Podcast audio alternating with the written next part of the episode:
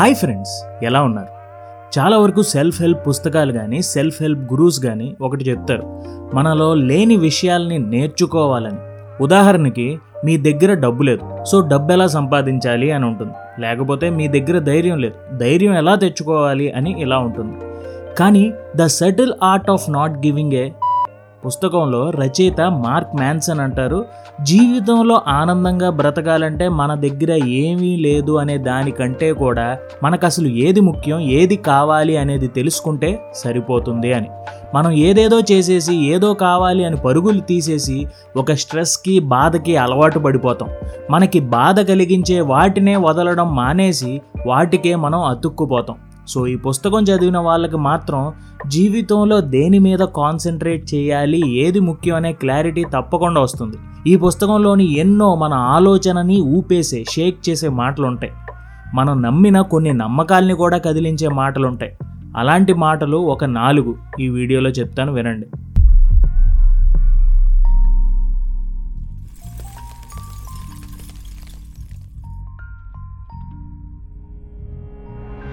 ముందుగా identity is an illusion మనందరికీ కూడా రిస్క్ చేస్తేనే లైఫ్లో కొంచెం పైకి వెళ్తామని తెలుసు. కానీ రిస్క్ అనే పదంలో చాలా నెగిటివిటీ ఉండటం వల్ల మనకు ఒక రిస్క్ చేయాలంటే కష్టంగా అనిపిస్తుంది. ఉదాహరణకి నా స్నేహితుడు ఒక ఐదేళ్ళ కిందట అతనికి వేరే కంపెనీ నుంచి మంచి ఆఫర్ వచ్చింది. కానీ అతనికి ఆ జాబ్లోకి వెళ్ళడం ఎందుకు?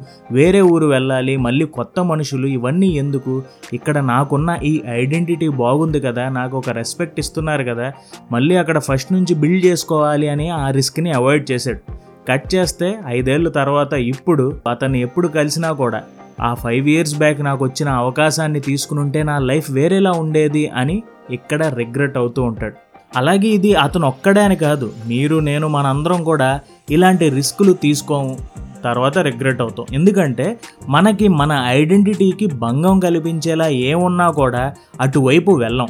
నేను మంచోడిని అని అనిపించుకోవడానికి నాకు నష్టం జరుగుతున్నా కూడా ఎవరికి చెప్పకపోవడం ఇక్కడ చాలా రెస్పెక్ట్ వస్తుంది కదా అని ఎక్కడికి వెళ్ళకుండా అక్కడే ఉండటం ఇలాంటివి మనం చేస్తూనే ఉంటాం.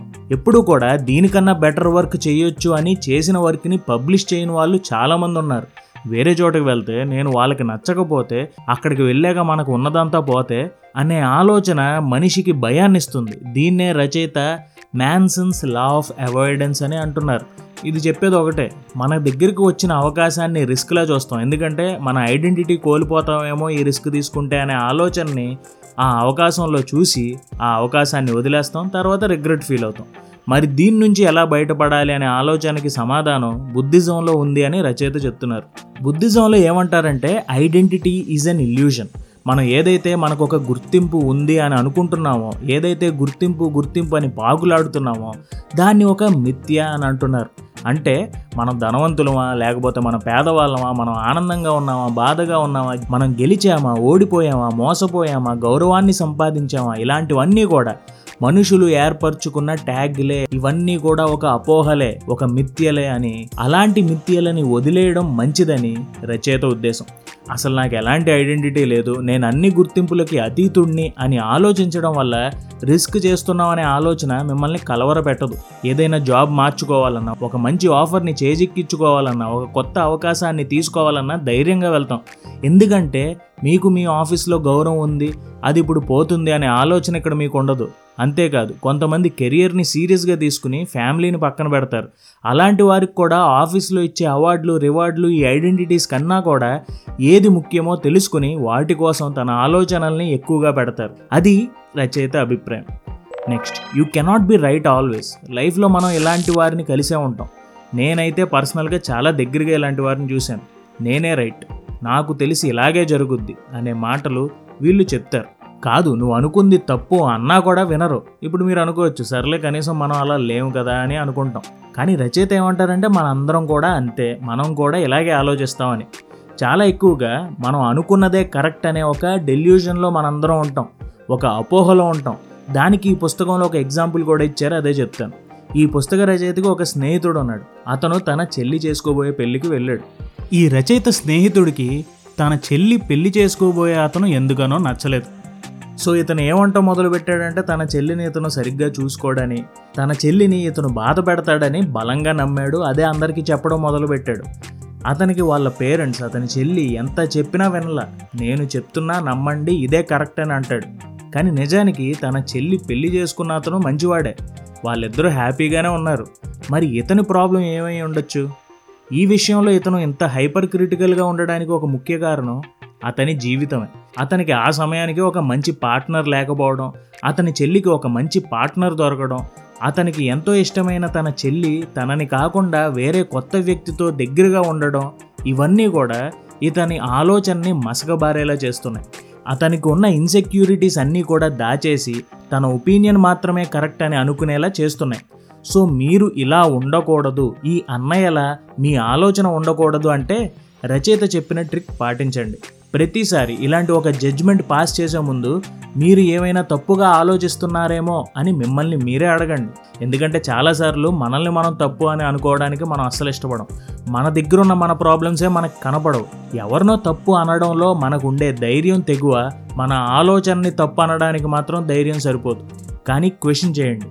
మన ఆలోచనలు మన నిర్ణయాలు చాలాసార్లు మన బలహీనతల్ని మన ఇన్సెక్యూరిటీస్ని కనపడనివ్వకుండా చేస్తాయి. మన తప్పుడు ఆలోచనల్ని కవరప్ చేస్తాయి. ఇది కొంచెం అన్కంఫర్టబుల్గానే ఉంటుంది. కానీ వాటిని అలాగే వదిలేస్తే మనం ఇంకా పెద్ద తప్పు చేసిన వాళ్ళం అవుతాం. అందుకే ఎప్పుడూ కూడా ఒక జడ్జ్మెంట్ పాస్ చేసే ముందు మిమ్మల్ని మీరు క్వశ్చన్ చేసుకోండి. మీరు తప్ప రైటా అని నిజాయితీగా ఉండండి. చాలు. Next what is true love Romeo Juliet ఒక ఎపిక్ లవ్ స్టోరీ ఇదొక అద్భుత ప్రేమ కావ్యం అని అనుకుంటాం. కానీ నిజానికి అందులో ప్రేమ కంటే కూడా చాలా భయంకరమైన విషయాలు జరిగాయి. చంపుకోవడం రాజ్యాల నుంచి బహిష్కరించుకోవడం రక్తాలు వచ్చేలా గొడవలు పడటం అండ్ చివరికి మెయిన్ క్యారెక్టర్స్ రెండు ఆత్మహత్య చేసుకుని చావడం. సో ఇద్దరి మధ్య ఒక బలమైన ప్రేమ తెచ్చే ట్రాజిడీ ఏమిటో మనకి షేక్స్పియర్ తన పుస్తకంలో చెప్పేశాడు. అయితే ఇంత కాకపోయినా ప్రేమలో ఉన్న వాళ్ళు కొంతమంది చాలా డేరింగ్గా పనులు చేస్తారు. వెరైటీ వెరైటీ పనులు కూడా చేస్తారు.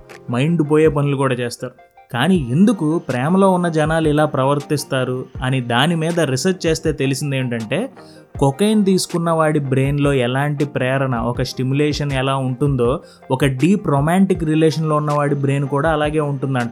ఆ డ్రగ్ తీసుకున్నప్పుడు ఒక హైలో ఉంటారు.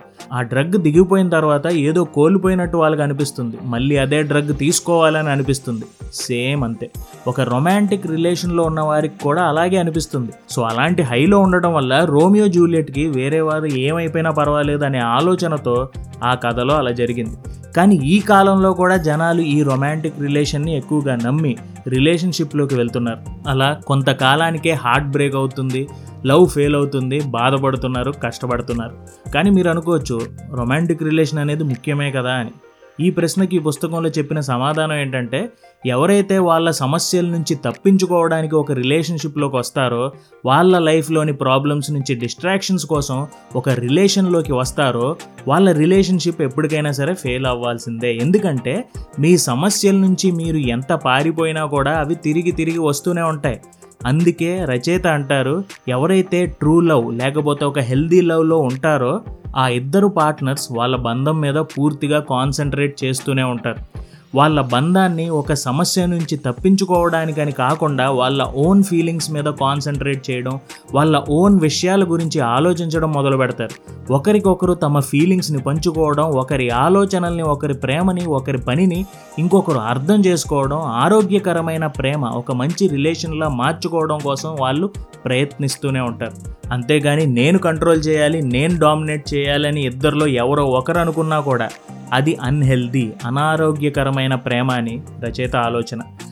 We will die one day చెప్పుకోవడానికి కొంచెం అదోలా ఉంటుంది కానీ నిజం ఏంటంటే మన అందరం కూడా చనిపోతాం. ముందో వెనుకో అందరం అంతే. అలా అనుకుంటాం కానీ మళ్ళీ మనమే డెత్ని డినై చేస్తాం. అంటే ఈ ఆలోచన చేస్తామనే ఆలోచనని ఒప్పుకోం. మనుషులు అందరూ కూడా చాలాసార్లు హైపోథెటికల్గా ఆలోచిస్తారు. ఇమాజినేషన్ అనే శక్తి మనకు ఉంది కాబట్టి కొన్ని విషయాల్లో హైపోథిసైజ్ చేస్తాం. అంటే ఊహించుకుంటాం. ఎలా అంటే నేను ఎంబీబీఎస్ కాకుండా ఇంజనీరింగ్ చదువుంటే ఇంకా ఎంజాయ్ చేసేవాడిని. నేను ఇలా కాకుండా అలా చేసి ఉంటే ఇంకా బాగుండేది. కోహ్లీ ఇలా షాట్ కొడితే బాగుండేది ఆ కూరలో ఇంకొంచెం కారం వేసి ఉంటే బాగుండేది. ఇలా ఇలా ఒక పని అయిపోయాక ఇప్పుడు కూర్చుని కొన్ని నెలల తర్వాత కొన్ని సంవత్సరాల తర్వాత కూర్చుని ఆలోచిస్తాం. మనకి ఊహకి అడ్డు అదుపు లేదు ఏదైనా ఊహించుకోగలం. కానీ ఇలా ఊహించుకోవడంలో నష్టం ఉంది. అదేంటంటే మనం చనిపోయిన తర్వాత మన సంగతి ఏమిటి అనే ఊహకి వచ్చినప్పుడు మనం చనిపోయినా కూడా బ్రతకాలి అనే ఆలోచనకు వస్తాం. మనకంటూ ఒక లెగసీని సృష్టించాలి అని అనుకుంటాం. అండ్ దీనివల్లే చాలామంది డబ్బు వెనక పరుగు తీస్తారు. కొంతమంది ఫేమ్ వెనక పరుగు తీస్తారు. కొంతమంది పవర్ వెనకాల పరుగు తీస్తారు. కొంతమంది వాళ్ళ జనాల కోసం కొంతమంది మతం కోసం కొంతమంది ప్రాంతం కోసం రాజకీయం కోసం వ్యాపారం కోసం. వాళ్ళు ఇమ్మోర్టల్గా ఉండటానికి ఒక శాశ్వతంగా కీర్తిని అనుభవించాలి అనే ఆలోచనతో తన ఆరోగ్యాన్ని పలంగా పెడతాడు ఆనందాన్ని వదిలేస్తాడు స్ట్రెస్ అయిపోతాడు కంగారు పడిపోతాడు. ఇలా ఎవరు ఒప్పుకున్నా ఒప్పుకోకపోయినా నేను మీరు మనందరం ఆలోచిస్తాం. చనిపోయాక మన గురించి గొప్పగా మాట్లాడుకోవాలి అని ఇప్పుడు మనల్ని మనమే స్లో స్లోగా చంపేసుకుంటున్నాం అండ్ దీనికి సొల్యూషన్ ఉంది. చాలా సింపుల్. ఈ ఇమ్మోర్టాలిటీ వెనుక పరుగు తీయకుండా ఫేమ్ అండ్ పవర్ కోసం పరుగు తీయడం మానేసి ప్రశాంతంగా ఆనందంగా ఉన్నావా?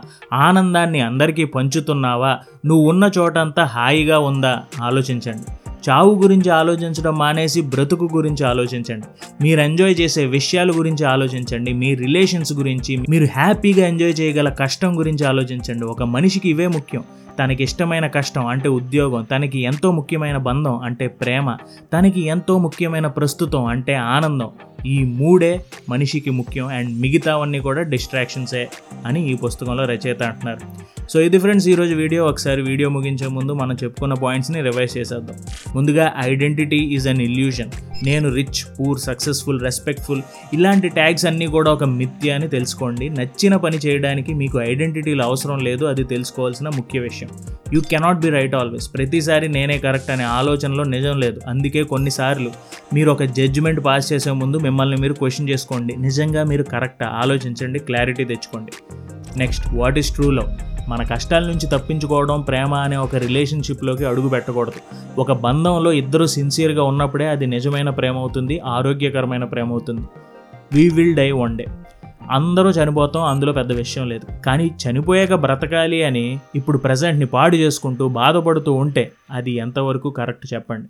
సో ప్రజెంట్లో హ్యాపీగా ఉండండి. ఆఫ్టర్ డెత్ ఆలోచనలు పక్కన పెట్టండి. ఇప్పుడు ఆనందంగా ఉంటూ ఆనందాన్ని పంచుతూ ఉంటే చాలు. జై హింద్.